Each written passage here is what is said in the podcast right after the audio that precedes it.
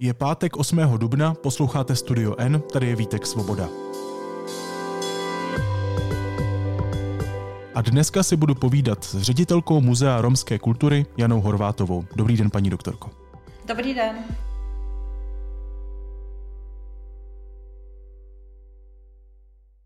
Jak jsem říkal v úvodu, dneska je 8. dubna, což taky mimo jiné znamená, že je Mezinárodní den Romů, kdy si připomínáme romskou kulturu a kdy se taky nabízí, abychom hovořili o problémech, kterým musí dodnes Romové čelit. To bych rád eh, dělal dnes. Co znamená tenhle den pro vás? Je to eh, den, na který se těšíme eh, v průběhu celého roku, protože je to den, kdy teda veřejnost taky si trošku Romu trošku všimne, i ta média, takže určitě je to pro nás jeden z největších svátků. U nás v muzeu jeden z největších vedle muzejní noci, kdy je vstup zdarma a chodí také hodně našich sousedů tady z naší čtvrti, čili je to i hodně romský svátek, i ta muzejní noc a ten dnešní den teda taky.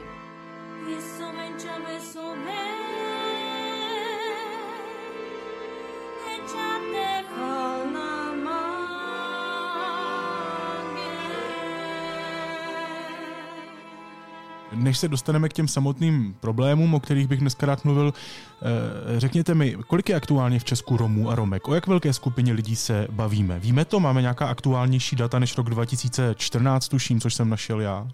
Eh, já teda mám eh, takovou informaci, která taky není ale úplně nejčerstvější. Myslím, že je to nějaké dva, tři roky naspět, kdy se dělaly kvalifikované odhady a podle těch já vím, že u nás 250 tisíc Romů, asi tak přibližně. Je to čtvrt milionu lidí. A víme, kolik z nich žije ve vyloučených lokalitách? A zase jsou to e, starší studie, kdy se uvádělo, že je to asi kolem poloviny z této populace, že žije ve vyloučených lokalitách. 125 tisíc lidí žije ve vyloučených lokalitách. Um, kde leží kořeny tohohle problému, toho vyloučení? Tak ty kořeny jsou určitě historické.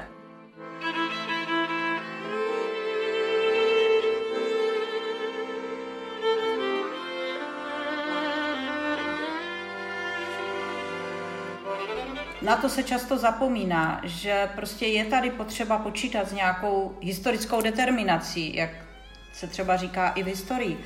Prostě to, jakým způsobem teda předkové dnešních Romů v té Evropě žili, že to jednoduché nebylo, že teda přicházeli v podstatě velmi pozdě ve srovnání třeba s židovským obyvatelstvem, které taky do Evropy přicházelo jako cizí prvek, ale dříve. A Romové vlastně do střední a západní Evropy přicházejí až v 16 století i později, protože stejně jenom procházejí a ty trvalé domovy hledají ještě později. To bylo poměrně velmi pozdě, takže i třeba pro užívání se s pomocí těch tradičních rodových řemesel, to v této vyspělé části Evropy vůbec nebylo jednoduché. Takže prakticky k usazování nebo začlenování Romů do těch majoritních společností dochází více až v 18. respektive 19. století. A ten proces vlastně pokračoval i po druhé světové válce, protože ani tehdy u nás ještě všechny skupiny Romů nebyly vlastně usazené a vůbec nemluvíme o integraci. Čili to byl skutečně proces, který probíhal a vlastně probíhá ale e, ty majoritní společnosti, a když mluvíme teda o naší společnosti a tedy někdejším Československu, také nedokázali k tomuto obyvatelstvu přistupovat optimálně, aby napomáhali v řešení těch problémů, které nebyly jenom problémy Romů, ale pak už celé společnosti. Ta řešení za komunistické éry nebyla vůbec šťastná, to se asi ví. Můžete je klidně připomenout, protože to byla Jasně. dlouhá doba v naší historii a, a, a je důležité tak si tyhle věci připomínat. Tam bylo velmi důležité to, že v roce 50, 1958 se vůči sila té společnosti eh, komunistická strana rozhodla, že nastoupí cestu státem řízené asimilace cikánů. Do té doby tak víceméně přešlapovala, ujasňovala si, jakým způsobem, ale od 58. roku nastoupila jasnou cestu, velmi restriktivní státem řízené asimilace. Hned v následujícím roce začala ji uplatňovat vlastně realizací zákona o usídlení kočujících osob a to bylo teda vlastně e, podstatě ve třech únorových dnech proběhlo to povinné usídlení jako policejní razie, která vůbec neměla ani dobré důsledky, ale bylo to ze dne na den nucené usazení těch kočujících Romů, kteří po staletí byli zvyklí jezdit se svými vozy, tak kola vozu byla odmontována, jejich koně odvedeny na jatka a podobně a ti Romové měli najednou žít jinak. Tak to samozřejmě byl i z dnešního pohledu, mluví se o tom, že to byl i kriminogenní faktor, který potom nadlouho jaksi uvrhl vlastně ty některé komunity Romů do i takové sociální patologie.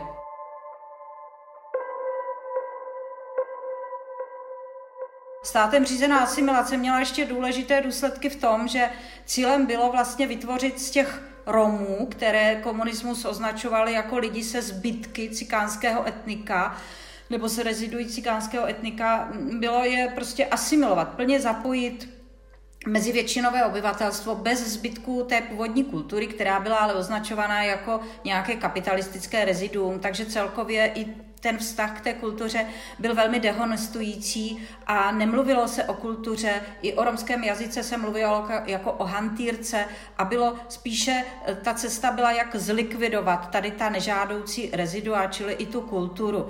Takže Romové v té době nabývali stále většího pocitu méněcenosti, protože to, co oni před, čím, před tím, čím žili, co jak si tvořilo jejich duchovní kulturu, najednou bylo ponižováno na nějaké kriminální a asociální faktory. Jako samozřejmě to znali z doby okupace a nacistické persekuce, ale po té válce už to zase úplně nečekali a byl to další útok, hlavně na jejich morální hodnoty.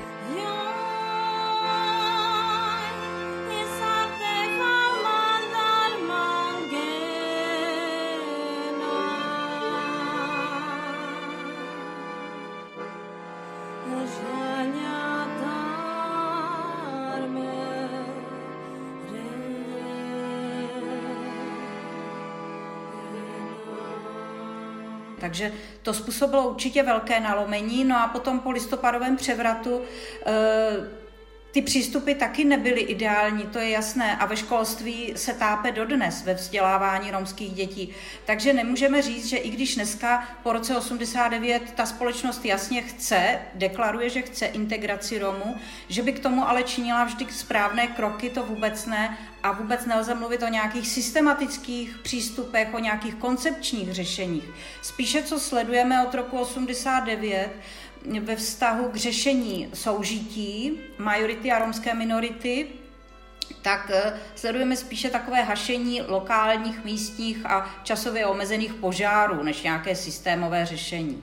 Proč je to vlastně tak náročné? Jak správně říkáte, více než 30 let se tahle ta otázka řeší ve svobodné části naší historie. Proč je to tak náročné? Proč, proč to téma vzbuzuje takové emoce? Proč to téma zatím nikdo neposunul právě k nějakému systematičtějšímu řešení, jak říkáte? Já myslím, že to souvisí i s vyzráváním té naší společnosti. Ono vlastně po prakticky 30 let od pádu totality není tak dlouhá doba. Ta občanská společnost se tady pořád teprve rodí. Eh,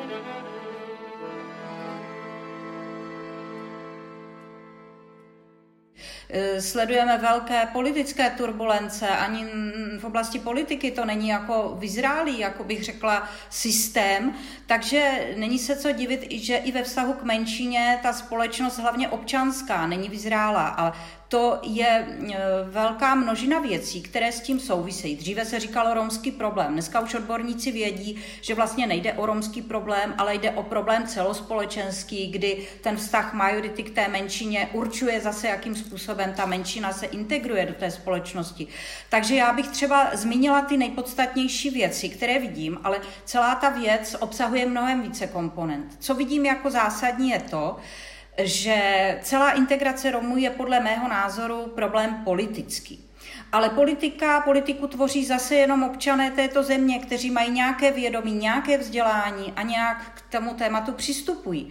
Takže to, že Romové absolutně nejsou zastoupeni v parlamentu, jsou maximálně zastoupeni eh, v těch samozprávách, svědčí o tom, že ty naše velké volitelné politické strany, které se potom dostávají do vlády a do parlamentu, ta otázka integrace Romů je prakticky, fakticky nezajímá. Není to pro ně bod do volebních programů, protože vědí, že tím voliče by naopak odlákali. Takže u nás to téma se skutečně jako řešit fakticky nezačalo, protože ta vláda nikdy se na tomto tématu nepropojí, nezhodne, není pro něj prioritou. Takže první věc je politická. A druhá věc, která s tím souvisí, a za mě je velmi zásadní, je otázka vzdělávání. Na to samozřejmě se navazuje sociální politika, otázka bydlení. Všechno to spolu souvisí a pak i zdravotnictví. Ale vzdělání je podle mého názoru velmi zásadní, protože tady má naše země obrovské rezervy. 30 let vlastně tady spí, abych tak řekla, protože ten vzdělávací systém absolutně zatím nevzal na vědomí sociálně vyloučeného romského žáka, to je jedna věc, on bere na vědomí zdravotně handicapované žáky, ale sociální handicap nevzal na vědomí. A další věc je, a to už se vztahuje k té majoritě ještě víc, že dnešní ani dnešní populace dětí, které přicházejí do škol po těch 30 letech, se nevzdělává o tom, co to je romská menšina. V učebnicích chybí informace, není to v rámcových vzdělávacích programech. Je to veliké úsilí, které eh, já sleduji na vládní romské radě nebo radě pro záležitosti romské menšiny, kde skutečně od toho roku, kdy eh, v roce 98, myslím, vznikla mezirezortní komise a potom vznikla vládní romská rada, se snažíme nějakým způsobem o to, aby to do těch rámcových vzdělávacích programů bylo zakomponováno. Nešlo to, nebylo to možné. Teď probíhá aktualizace rámcových vzdělávacích programů. Zástupce ministerstva školství je vždy přítomen na těchto radách. A řeknu vám, skoro bych jako chtě, nechtěla, ale skoro asi konstatuji, že mně to přijde skoro neprosaditelné, protože tam není absolutní nějaká, nějaká podpora ze strany toho ministerstva školství, respektive porozumění tomu problému, jak je potřebný. Eh, tyhle snahy jsou odkázány na nějaké weby, kde se sbírají podněty pro aktualizace rámcových vzdělávacích programů. Všechno jsme tam uložili, ale je to tak zásadní věc, že myslím, že by skutečně zástupci státu tuhle kartu měli zvednout, ale nezvedají ji. Takže kdybych to měl zjednodušit, tak za těch 30 let se opravdu eh, nepodařilo státu zlepšit podmínky vzdělání natolik, aby se k němu dostalo víc Romů, Romek, protože jak víme, a je to velmi laicky řečeno, ale v zásadě je to pravda, ta startovní pozice je pro ně prostě náročnější a dodnes čelí velkému stigmatu. Je to tak a co, co se jako daří, individuální osudy, že prostě ti Romové, kteří opravdu toto pochopí a jejich rodiče a zaměří se na to, tak se jim to daří, takže absolutní číslo eh, Romů vysokoškoláků se nám jako mírně zvyšuje, ale proti tomu procentu, kolik u nás žije Romů, je to velmi málo a je to zanedbatelné. A když vezmu třeba ty základní školy, které by opravdu měly mít tu výuku o romské menšině už od druhého stupně jistě, tak tam je to zase spíše partizánská činnost těch jednotlivých kantorů anebo ředitelů škol, kteří na to tu časovou dotaci dají. A třeba do toho našeho muzea přijdou a tady zjistí věci naprosto netušené a pak se už vrací, protože je to pro ně to, dává jim to smysl. Ale myslím si, že ten eh, stát, ten systém by měl podporovat systémová řešení. Ne to, že učitelé jako partizáni si něco vybojují, že tak to prostě nemůže fungovat úplně.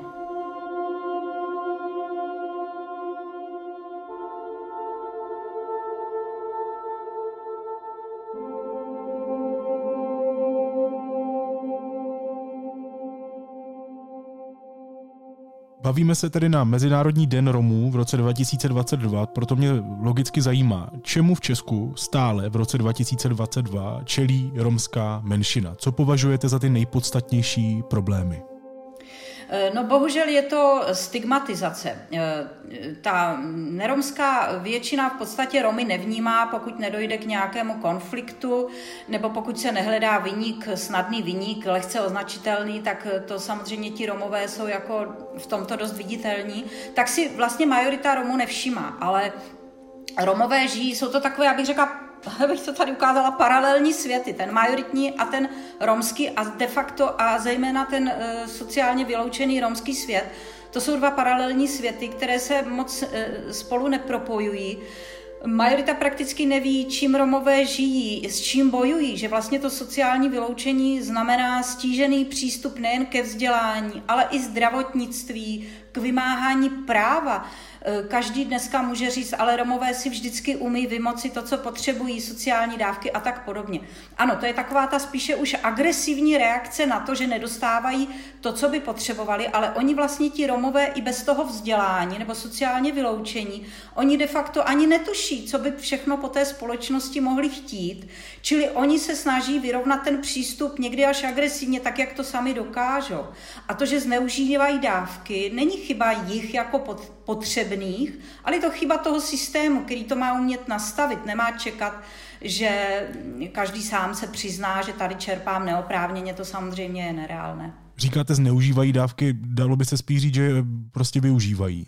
Tak, využívají. Já jenom říkám tu retoriku, jaká zaznívá ze strany majority. Já si to nemyslím, že zneužívají, ale takto je nám často argumentováno. Jo? Často je taky argumentováno například tím, podívejte se na větnamskou menšinu.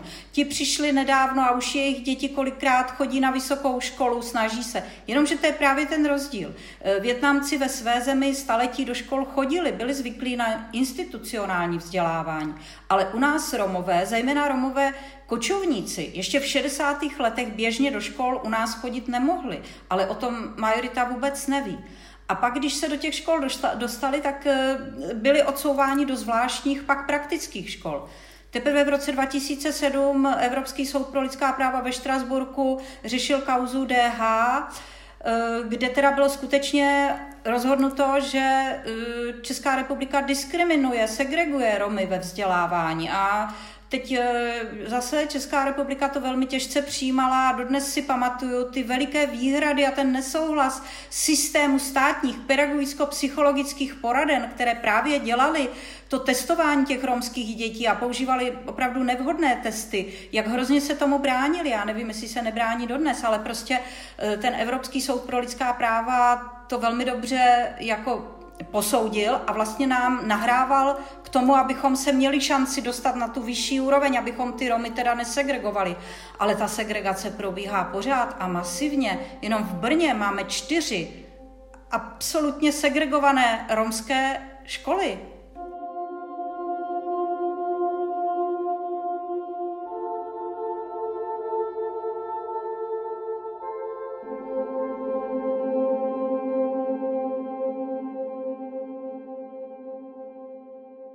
Ono tomu eh, stigmatu jako takovému, té stigmatizaci, jak jste ji popsal jako hlavní problém, určitě nepomáhá to, že eh, když jsem se zamyslel nad tím, že když vidím Roma v televizi, tak je to většinou parodie na Roma. Obecně v médiích. Stejně tak to samozřejmě funguje třeba u, dejme tomu, Aziatů nebo queer lidí. Co tohle s přístupem společnosti dělá, když zábavní průmysl produkuje skoro v podstatě jenom karikatury na Romy, ne romskou kulturu? No tak určitě to v lidech utvrzuje ty stereotypy. Lidé je mají, s těmi stereotypy přicházejí děti vlastně už do základních škol. Sama mám s tím zkušenosti nejenom, že sama ze svého dětství, to už je desítky let naspět, ale u svých třech dětí. A oni prožívají to stejné, co jsem prožívala já. E, ty děti prostě jsou takto e, vedeny svými rodiči ve vztahu k Romům, vidí to v médiích, oni se třeba ani se skutečným Romem neměli šanci, ne že potkat na ulici, to asi ano, ale komunikovat s ním.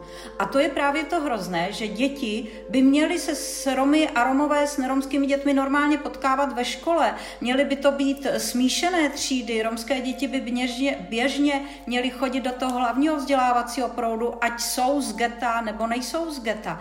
A to se prostě neděje a média bohužel, a tam já sleduji, že i prostě tvůrci, kteří jsou už intelektuálové, napíšou scénář k filmu, kde, nějakou, eh, kde mají nějakou postavu Roma. A velmi často ta postava Roma nebo Romky je prostě stereotypní. Dostává se nám to každou chvíli, máme pomáhat s různými, já nevím, eh, odbornými stránkami tady těch postav.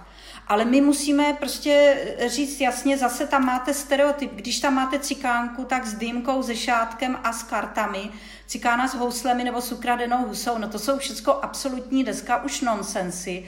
Ale ty lidi mají ty Romy takhle zafixovaný, prostě tak jim to v té hlavě utkvělo a oni nemají šanci vědět, jak ti Romové žijí dnes, protože oni se nedostanou mezi ně. Oni vidí v televizi, se ukážou takové ty, takzvaně atraktivní záběry z mostu, ze sociálně vyloučených lokalit. Ale jak ti Romové skutečně žijí, to, to jako nevědí. Tady muzeum vydalo knihu Amendar, pohled do světa romských osobností. Málo kdo ji zná, málo kdo ví, že tam je 300 medailonů úplně normálních lidí Romů, kteří se zapojili a ono jich mnohem víc, té vrchole Kledovce ale lidi umí vyjmenovat třeba Moniku Bagárovou, nevím, možná někdo ještě Tomáše Kača, geniálního hudebníka, ale tam prakticky končí a to je, to je jako hrozně málo. A řeknu vám třeba i taková věc jako obyčejný nebo normální zábavní pořad v televizi, kde nějaké publikum, v tom publiku by měli taky sedět ti Romové, když tvoří čtvrt milionu populace České republiky. Nikoho tam nevidím a nevidím ani Romy v reklamě. Já tam častěji vidím afroameričany, kteří mluví česky, nebo Aziaty, kteří tam zastupují jako ty, ta barevná etnika, ale proč tam nejsou ti Romové, nebo mezi dětmi v nějakých dětských pořadech, jako úplně běžná součást populace. Já se setkávám s tím, že Uh, lidé, já si nemyslím, že by u nás byli jako v nějaké větší míře rasisté. Jsou tady i rasisté, ale to je nějaká menšina. Jinak ti lidé jsou velmi solidární, vidíme to teď s Ukrajinou, mají velké srdce. Ale v případě Romů tak trošku mají nějaký takovou škatulku, takový boxík a a cítí i sami to téma trošku jako trapně, jako proč se bavit o Romech, neponižujme je, tak dělejme, že to nejsou Romové, ale my potřebujeme, aby nás jako Romy brali. My nechceme, aby když odtajníme naši identitu kdekoliv v obchodě, u holiče, u lékaře, my nechceme další hodinu se bavit o tom, jaké jsou otázky soužití. My chceme být normální lidé, prostě nechceme, aby se pak jenom řešila ta problematičnost. My žijeme svoje životy, nekrademe, většina z nás žijeme úplně normálně, platíme daně a chceme jako ostatní lidi se zapojovat do všeho možného a neřešit pořád jenom náš problém. Víte, já si pamatuju, když jsem byla eh, v těhotenství a měla jsem i nějaké takové k tomu komplikace zdravotní, pro mě taky bylo jednodušší ten původ zapřít, než hodinu se s někým tam potit na tom, že nekradu a že dělám, co můžu, abych i těm Romům na nižší úrovni zpřístupnila tu integraci, ale nemůžu jim zasahovat do životu, nemůžu kázat v jejich rodinách a nařizovat jim, co mají dělat, ale lidi to těžko chápou, že i romské špičky nemohou ovlivnit ty lidi na té eh, vyloučené úrovni.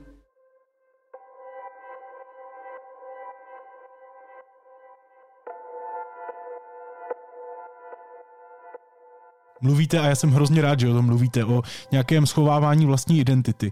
Ehm, proto mě zajímá, co v Romech probouzí tady ten systémový nebo systematický, ale i ten individuální rasismus, ten přístup společnosti. Co to probouzí za emoce, za chování, za přístup k sobě sama a tak dále? Tak z historického hlediska, já jsem historik, tak já se zabývám i těmi historickými otázkami. Z historického hlediska bych jednoznačně mohla říct, že to sociální vyloučení a ta izolace od majority v Robech nikoli probouzí, ale zanechává jim ty archaické způsoby kontaktu s majoritou i způsoby obživy, které vždycky uměli. Oni museli mm, přežívat v tom, že byli v Evropě 250 let ilegálně, v křesťanské části Evropy byli ilegálně a na potkání byli, mohli, mohlo se jim škodit na životech a když teda se dostali k soudu, tak muži byli popravováni i hned jenom za pouhou přítomnost. Ženy a vzrostlejší děti byly odřezávány uši a prostě těžké tresty. Čili Romové se naučili samozřejmě přežívat v těch ilegálních strukturách. To se museli naučit, aby přežili, jinak by je během 50 let vlastně vyhladila ta majorita, ale přežili, dokázali to. A tam, kde nedokážou se živit jako legálně, a využívat těch možností majority, tam těch archaických způsobů využívají dodnes. Proto říkám pořád, že pro majoritu je výhodnější rušit ty uh, geta, rušit ty vyloučené lokality a zapojovat ty Romy. A, a další reakce. Další reakce jsou zcela přirozeně agresivita, jako reakce toho bezmocného člověka a obrovská nedůvěra k majoritě. A ta samozřejmě taky nepomáhá, protože ta majorita kolikrát chtěla by pomoct. Dneska máme zejména univerzitní studenty, kteří k nám chodí do muzea a to jsou lidi tak otevření, kteří chtějí to téma pochopit, chtějí pomáhat. Desítky těch studentů nám zdarma chodívalo doučovat romské děti, když jsme měli sociálně edukační program. Čili oni taky, ti, tito mladí lidé otevření mají jako srdce na dlani, ale pokud tam nedochází ke komunikaci, vyjasnění, jaká je situace, Může dojít k velmi rychlému vyhoření, zklamání, růžové brýle taky nepomáhají. Čili ta informovanost nebo respektive neinformovanost na obou stranách škodí. Ještě můžu říct to, právě tu zkušenost toho našeho 15-letého projektu doučování dětí z naší vyloučené lokality, které se říká Bronx, nebo proslavila i paní výtvarnice Kateřina Šedá v neúplně teda pozitivním eh, pohledu tím, tou svou knihou Brnox, tak eh, tyto děti z těch sociálně vyloučených lokalit, které k nám chodily na doučování, Málo kdo by tomu věřil, že ty děti neznali vlastně ani střed města, který je v podstatě pár set metrů tady od toho našeho Bronxu. Nikdy nebyli v divadle, takže když jsme je vzali do divadla, eh, chtěli zachraňovat herce, chodili na pódium v domění, že jde o realitu, nepochopili co. Prostě víte, to jsou takové věci, které běžný člověk vůbec nedokáže pochopit.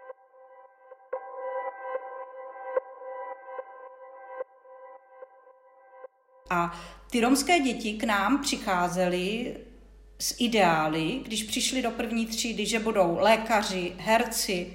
Ty rodiče v tom vůbec nepodporovali, protože věděli, jak to je těžké a že ty děti by byli zklamané, že prostě toho nemohou nikdy dosáhnout. Takže ty rodiče sami odrazovali ty děti od těchto ideálů a ty děti postupně v té škole, jak viděli, co jsou za problémy, tak slevovali a už chtěli být jen sanitárky, pomocné profese, už nechtěli jít k policii, protože věděli, že to nikdy nedosáhnou a ty rodiče řekli, takhle je to správně, takhle nebudeš zklamaný, takhle se nedostaneš někam do blázince, prostě musíš to brát, jaká je ta realita. To je i ten důvod, proč romští rodiče někdy raději, bez toho vysvětlení, dávají ty svoje děti do těch praktických, dříve zvláštních škol, protože tam mají ty sousedy, ty kamarády, tam ty děti nebudou trpět, protože ta učitelka nebude z nich ždímat to, co oni jako nedokážou v rámci toho, že nemají ty podmínky doma, nemají tu pomoc těch rodičů, který často jsou prakticky pologramotní z těch zvláštních škol. Tak to je celý takový komplex. Mluvila jste o tom, že stát eh, řešení celého tohle toho problému úplně nezvládá, ale zajímá mě, ale kam se vyvíjí ten přístup k Romům jako takový, myslím společnosti, myslím každého jednotlivce, myslím lidí. A zajímá mě, kam se vyvinul ten devadesátkový velmi aktivní rasismus, kdy víme o zločinech z nenávisti v šílené míře. E, víme o nucených sterilizacích e, v Československu a Česku byly mezi e, rokem 66 až 2010 nedobrovolně sterilizovány podle odhadu tisíce žen. Zajímá mě, kam se tohle vyvinulo. Říkáte, že k vám chodí e, velmi otevření e, studenti vysokých škol, mladá generace. Je tam, cítíte tam jistou naději v tom, že se tohle to někam posouvá? Ano, já tu naději cítím a cítím i v této společnosti. I když eh, ty politické garnitury ještě k tomu nedospěly, že tu integraci opravdu potřebujeme, přesto ke změnám dochází. Vy jste zmínili ten rasismus a to zase souviselo s tím, že soudy, soudcové vlastně nebyli ochotní ten rasismus v tom najít, ale po případu téměř upálení e, Natálie Sivákové ve Vítkově v roce 2009 po tom rasistickém útoku zápalnými lahvemi došlo podle mě k přelovovému soudnímu rozhodnutí, kdy skutečně ti původci toho útoku byli označeni, byli prostě odsouzeni. A to byl první případ, od kterého, myslím, se už datuje e, takový, bych řekla, objektivnější přístup i těch soudů, že se to i prostě ty soudy, ti právníci museli naučit. Takže nějaký vývoj. V otázce sterilizací hodně pomohl Institut veřejného e, ochránce práv. Pan Motejl to začal, paní Šabatová to dotáhla dál. Eh, ty sterilizace se prostě velice dobře zanalizovaly, že to bylo, že se to stalo, označilo se to, dotáhlo se to někam. A to je prostě vývoj, já bych řekla, i té občanské společnosti. Když jsme teda u veřejného ochránce práv, ten současný prostě je opravdu skvrnou na, úřadu, na tomto úřadu, který nepomáhá, který nehájí menšiny, které by měl prostě hájit a to je špatně, ale parlament si zvolil osobu slabou, tak, jakou potřeboval, to je můj názor a to je špatně, ale vývoj tady já vidím. A vidím vývoj i v tom, že tento stát podpořil třeba to, aby v České republice jako v jediné zemi na světě vzniklo Muzeum romské kultury a celý svět nám ho závidí.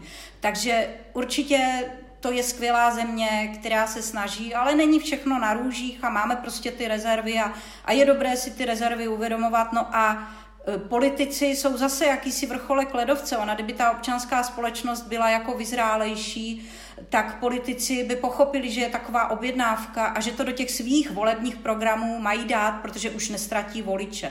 Takže jde to ruku v ruce. Jste ředitelkou Muzea romské kultury a zajímá mě, co nám říká historie. Vy jste mluvila o kořenech toho problému, ale co z ní můžeme čerpat třeba o řešení toho problematického přístupu k Romům? Můžeme tam něco takového najít? No, skutečně platí, že historia magistra víte, protože tam to všechno je. Tam najdeme všechny otázky i k současnosti, jenom se nám nechce je hledat. E, a zrovna Československo mělo svoje historické Romy, původní české, moravské, a české Romy a také německé Sinty, kteří už byli zvyklí tady v tom eh, vlastně československém prostoru, zejména v těch eh, příhraničních oblastech s německojazyčnými oblastmi žít. A ti Romové se tady usazovali od konce 17. století. Takže už v první polovině 20. století předvečer druhé světové války měli opravdu za sebou hodně. Někteří z nich už se opravdu velmi zdatně a úspěšně integrovali do těch majoritních společností, zejména na úrodné jižní a jihovýchodní Moravě. Ten proces z dnešního pohledu byl velmi úspěšný. I když dobová žurnalistika, zejména agrární, pravičácká, prostě publikovala štvavé kampaně proti cikánům, kdy spojovala všechny možné Romy do jednoho pytle, ale tím vytvářela samozřejmě negativní klima ve vztahu k takzvaným cikánům obecně. Takže potom za druhé světové války nacisti u nás už měli snadnou politiku v tom, že oni vlastně tady měli velmi dobře připravenou půdu k likvidaci cikánů. Majorita vůbec nepochopila, v čem už byl pak rozdíl. Když došlo k hromadným odsunům Romů do koncentračního a vyhlazovacího tábora Auschwitz-Birkenau, Žurnalistika to majoritě předkládala jako rušení Cikánovu, což lidi šťastně vnímali, že konečně se teď osvobodí. Takže eh, já bych chtěla říct to, že vlastně ten příklad těch vlastně ve válce vyvražděných, z 90% vyvražděných, vyvražděné naší historické romské populace, je velká škoda, že byl zapomenut, protože už tehdy tam byly ty příběhy, které my samozřejmě jako muzeum sbíráme, publikujeme, máme to všechno. V minulém roce jsme vydali knihu 800 stránkovou, to jsou těžké vzpomínky, tam to vlastně je. Takže ty příběhy existují. Jakým způsobem k té integraci docházelo, jak to bylo těžké a co pomáhalo. A všechno to tam je a je škoda, že to musíme objevovat znovu. A už na jiné romské populaci, která k nám přišla po válce. Přes těch původních Romů zbyly tak malé zbytky, že dneska se ta populace úplně ztrácí. V té, která přišla potom ze Slovenska po roce 45, přicházela v různých vlnách. Můžete popsat, v čem byla ta integrace tak úspěšná? Jak to, že tehdy se to podařilo? Eh, tak hlavně to byla otázka toho času. V horizontu třeba dvou století. My nemusíme, my dneska jako nemusíme tak dlouho čekat, když bychom těch příkladů využili, co fungovalo.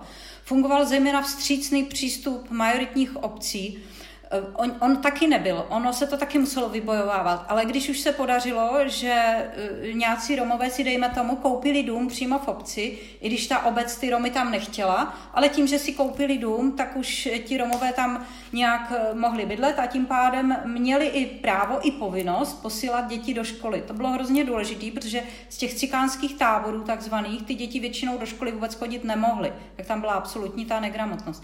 Tím, že se dostali do školy, tím, že žili vedle těch neromských sousedů i ti samotní Romové, kteří byli zvyklí běžně zapojovat parazitnictví, to znamená ty krádeže drobné, aby se uživili, tak aby mohli v klidu žít se svými sousedy, tohle to už potom omezovali, protože oni pochopili, že ti sousedé jim v případě potřeby a nouze taky pomohou, že jsou pro ně výhodné, dobré vztahy se sousedy, čili to parazitnictví tam urychleně končilo. Děti vzdělávané ve škole se dostávaly mezi ty své spolužáky. Tam už to šlo potom ruku v ruce. Pokud se vyučili řemeslu, byla přímá cesta k integraci. Mm, to jsou prostě případy úplně jasné. A třeba můžu zmínit ten případ toho svého dědy, Tomáše Holonka. To byl vůbec první takzvaně cikán v Československu, který vystudoval vysokou školu ještě za první republiky a proč on v té své rodině byl jediný? Protože měl to štěstí, že do té školy se dostal ve věku 6 let, kdy běžně děti chodí do školy. Měl štěstí, že měl učitelku, která si ho všimla, byla dcerou ředitele školy, který ji v tom podpořil. Ředitelka, teda učitelka i ten ředitel toho Tomáše podporovali v tom, že ho vodili k sobě na obědy, dávali mu svačiny, dávali mu kondice, takže v páté třídě se mohlo ukázat, že tento ubohý chlapec z romské osady je nadaný a oni ho navrhli na studium na gymnázium do Kijova a to museli s jeho negramotným otcem vyjednat, ten tomu nerozuměl. A ten otec teda to svolil. A díky tomu už tam byla jako potom ta zdánlivě jako hvězdná kariéra. Ale další bratr, mladší toho mého dědy, byl podobně asi nadaný, jak teda máme záznamy, ale už studovat nemohl, protože už ta rodina by to finančně neutáhla. Takže ten se takzvaně pouze vyučil uh, řemeslu jako zámečník, za války byl potom popravený, uh, zahynul v koncentračním táboře. Takže kdybych to zhrnul, tak, tak stát, města, kraje, instituce by prostě neměly vést rasisti. A v momentě, kdy budou vstřícní, tak je šance, že se ta situace změní. Určitě rasisti, a ne, nepoužila bych možná ani až tak silná slova, já třeba nemyslím, že pan Čunek byl rasista, prostě neměl dostatečné vzdělání, nebyl dostatečně rozhleděný a možná byl hodně populista, takže to, že ty Romy odsouval, prostě tím nepomohl ani té vlastní obci, ani vlastnímu státu, nikomu.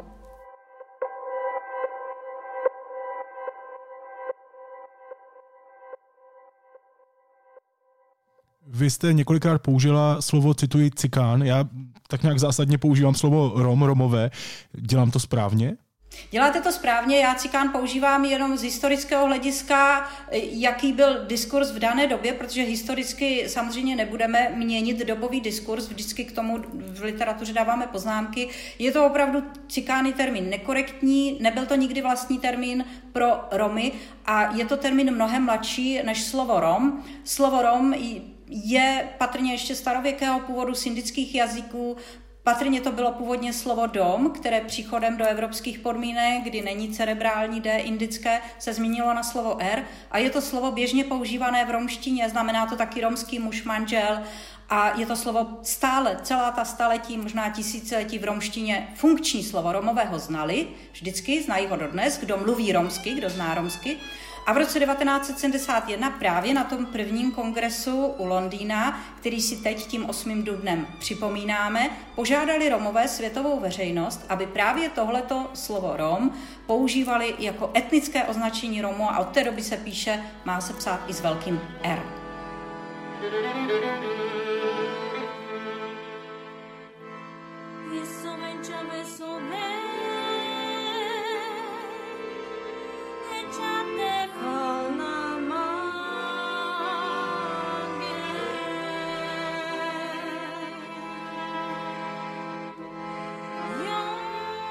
cestou k tomu, jak zblížit většinu a menšinu, by opravdu mohlo být to, co děláte vy, tedy připomínat popularizovat, ukazovat kulturu té menšiny.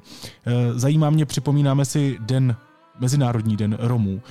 Jaké je z kultury romské nějaké zásadní dílo nebo nějaká myšlenka, nějaký směr, něco, nějaký zdroj, něco, co bychom si jako majoritní společnost opravdu mohli převzít nebo s ním, s ním pracovat, eh, něco, co by nám, nás mohlo obohatit? Co byste tak zmínila? Co vás napadlo jako první? Je těch věcí moc, ale je to hlavně solidarita s chudými a trpícími. Tu Romové vždycky prokazovali, protože právě věděli, co to znamená být trpící, takže jim měli i s tou majoritní společností, ujímali se bezprizorných dětí, ujímali se bezdomovců. Odtud pramení i to, že se říkalo, že Romové kradou děti, ale oni se spíš ujímali těch bezprizorných. A potom taky je hrozně, to souvisí s tou solidaritou, ale i takový zákon číslo jedna je pohostinství, eh, host do domu, Bůh do domu. Skutečně každá návštěva u Romu znamená, že ji musí uctít čerstvě vařeným jídlem, nikoli jídlem z ledničky, kde už to uňuchávají duchy mrtvých mule. A toto Romové mají dodnes. Dodnes eh, těžko snášejí, když by měli jíst před někým, kdo nejí, tak se s ním musí rozdělit, aby on právě nepocitoval hlad nebo nějakou nouzi a e, to majorita čas, často nechápe, i děti ve školách potom ne, nedělí se o svačiny a pak Romové třeba říkají, no ti gáčové jsou trochu lakomí, oni jedí sami, my se na ně díváme a nenabídnou. Ale to je prostě ta veliká pohostinnost, to, že Romové e, měli i to, co Indové, jako ochrana života a hinca, prostě všechno živé má právo žít a život je hodnota číslo jedna a všechno ostatní jde stranou. V tom případě i kultura jde stranou, ale uchránit holý život.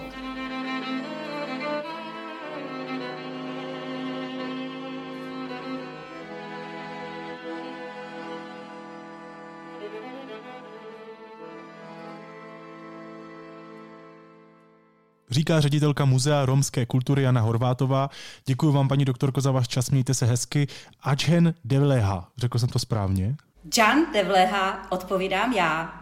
Jděte s Bohem. Naschledanou a děkuji.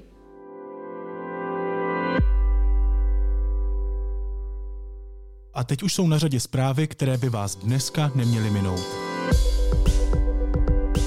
Ruský raketový útok na nádraží v Kramatorsku za sebou nechal nejméně 39 mrtvých a stovku zraněných. Nádraží slouží jako přestupní bod pro evakuaci z Donbasu.